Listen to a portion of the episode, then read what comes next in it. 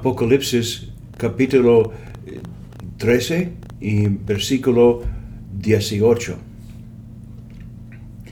Así está la sabiduría, que el inteligente calcule la cifra de la bestia, pues la, es la cifra de un hombre. Su cifra es 666. Sé que esto será un poco largo hoy, pero que es importante. El fin de semana pasado me entré en lo que considero una de las partes más importantes de entender el libro de Apocalipsis. Tiene que ver con la obra de Dios o más explica, explícitamente con la ira de Dios y cómo Él históricamente, históricamente la ha llevado a la realización. Puedes ver eso en la tercera parte de, de, mis podcasts sobre Apocalipsis. Este fin de semana eh, quiero centrarme en lo que considero una de, las otras partes más importantes. Tiene que ver con el temido número 666. Hay una explicación histórica, una explicación histérica y no quiero decir graciosa y una explicación teológica. Empecemos por la primera. La explicación histórica ha sido dada como significado de César Nerón. En el griego, si usted asigna un número a cada letra tal, que A sería 1, B sería 2, etc.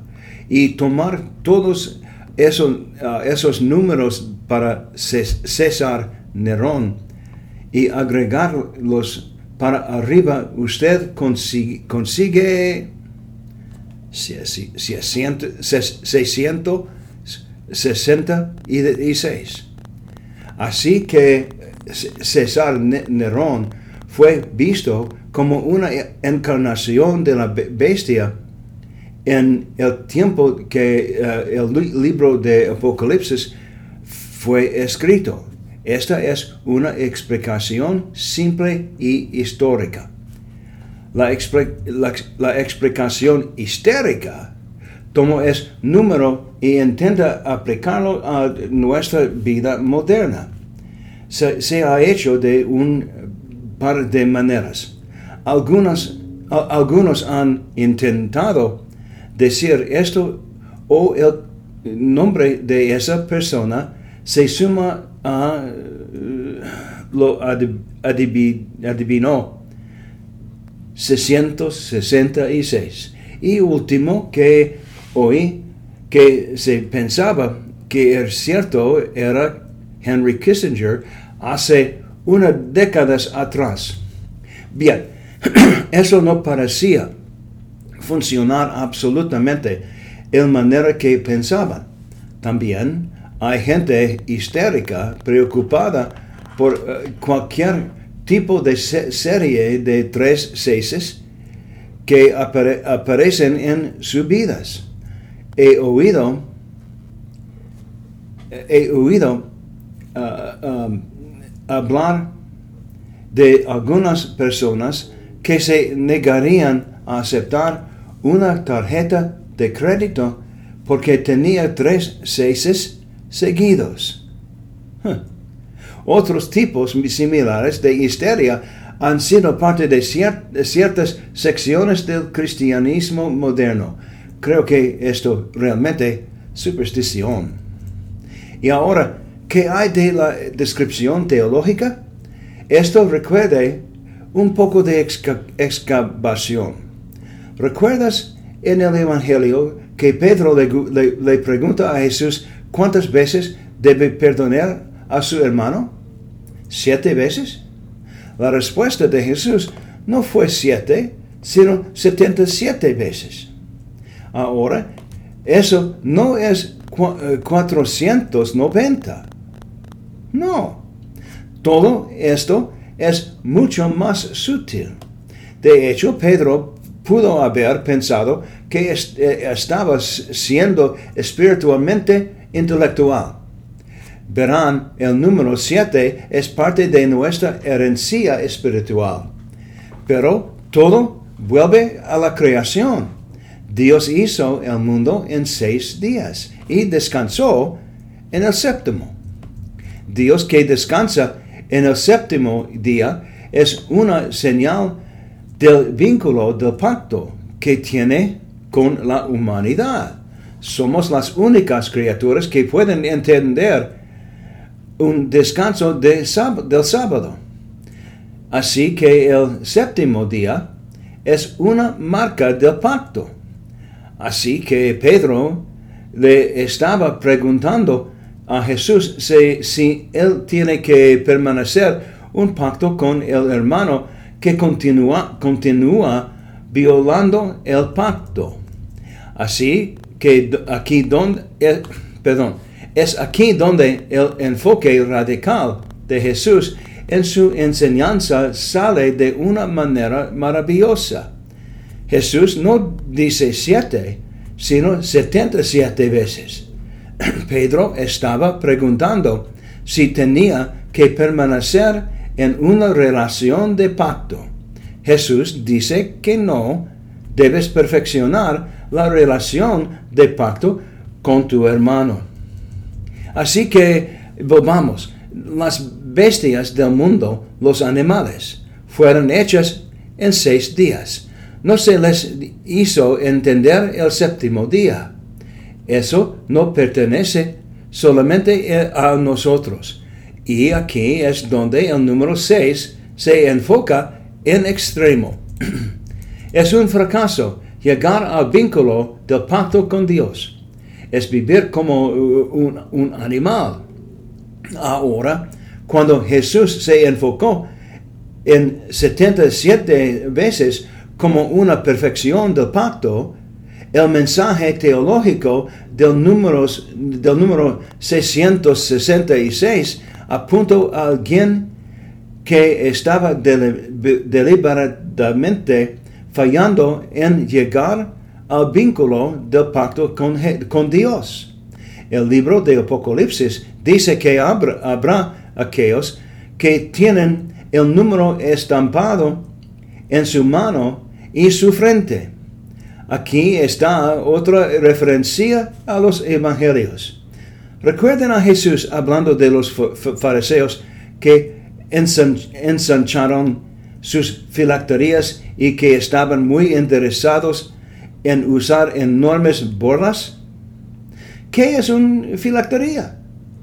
es una pequeña caja que un judío ortodoxo ataría alrededor de su muñeca o su frente y en ella serían partes de la escritura. Hay una línea en Deuterónimo que dice, átalos a tu brazo, brazo como un signo y déjalos ser como un colgante en tu frente. Así que un judío ortodoxo haría exactamente eso atando un filactería en su cuerpo.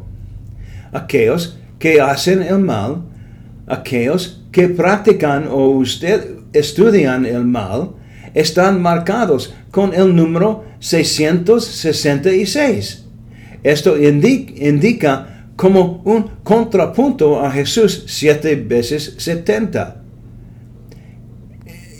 Y, aquellos que eh, están persiguiendo el mal están fallando eh, eh, en entrar en una relación de pacto con Dios nos llevaría a actos de, amor.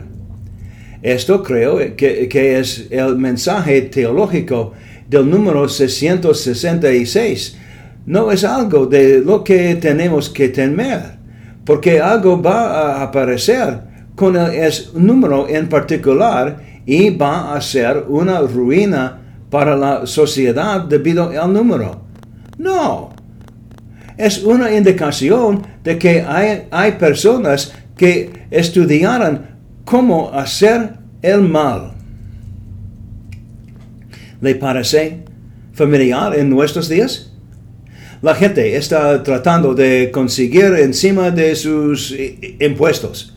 La gente es, uh, está persiguiendo todo tipo de acciones inmorales, incluyendo el aborto y otras perversiones sexuales.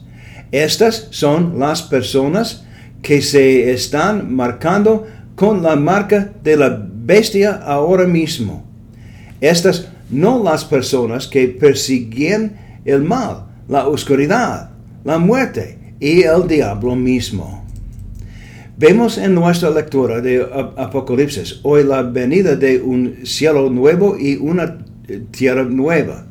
Estos últimos dos capítulos son una conclusión a toda la basura de la guerra que está sucediendo en el cielo y en la tierra.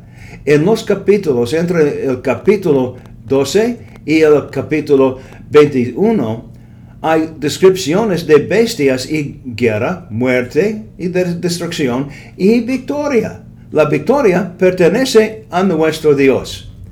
Creo que esta es la razón por la que la iglesia ha pasado por alto todo esto para nuestras lecturas dominicales en el libro de Apocalipsis. No es que no sea importante mirar a la guerra que ocurre en los reinos celestiales. Esta guerra tiene un impacto en nuestras vidas, porque el diablo quiere destruirnos. Punto.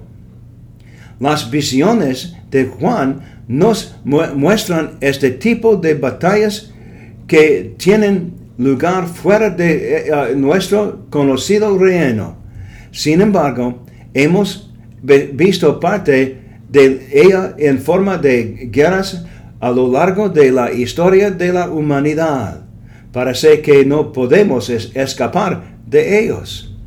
Siempre hay alguien que cree que una guerra es correcto. Hay personas que no piensan en términos que llamaríamos morales y racionales.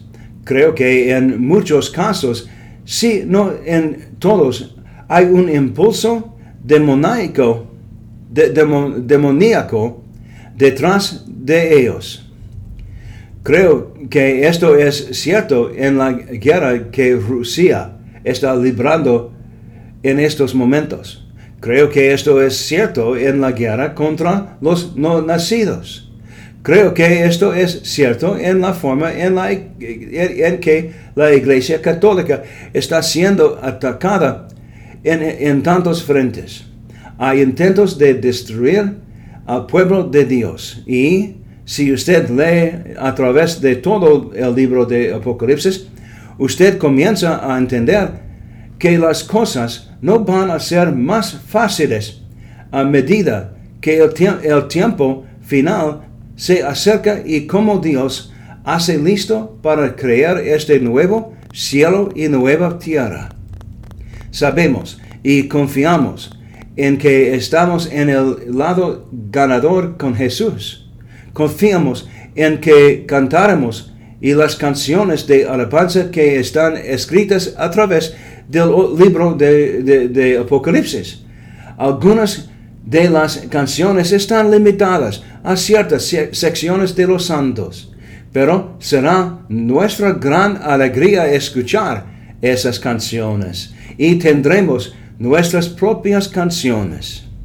No tenemos que preocuparnos por el estado de nuestras almas, sino escogemos cantar las canciones del Cordero con fe, esperanza y el amor, especialmente el amor, mientras permanecemos en un pacto de amor unos eh, con otros como Pedro y Jesús describieron para nosotros y como permanecemos en un pacto con Dios Todopoderoso.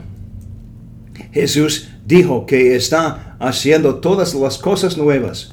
La novedad que va a crear eh, no incluirá, incluirá, eh, incluirá la muerte, la destrucción, las lágrimas o las- la tristeza.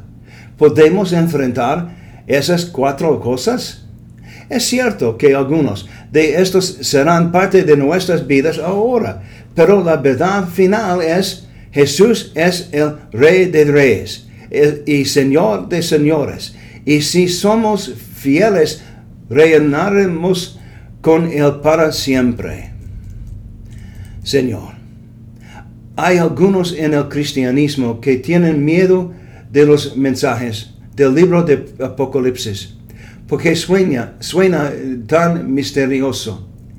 Ayúdanos a entender que nos has invitado a la fiesta de la victoria, la fiesta de la boda del Cordero.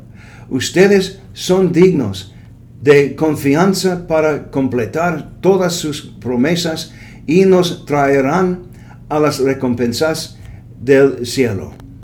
Danos el valor en estos tiempos difíciles de estar con ustedes, independientemente de lo que el mundo trate de hacer o decir en contra de usted y de, de su iglesia. Danos el valor de ser fieles a usted, que son el camino, la verdad y la vida. Amén.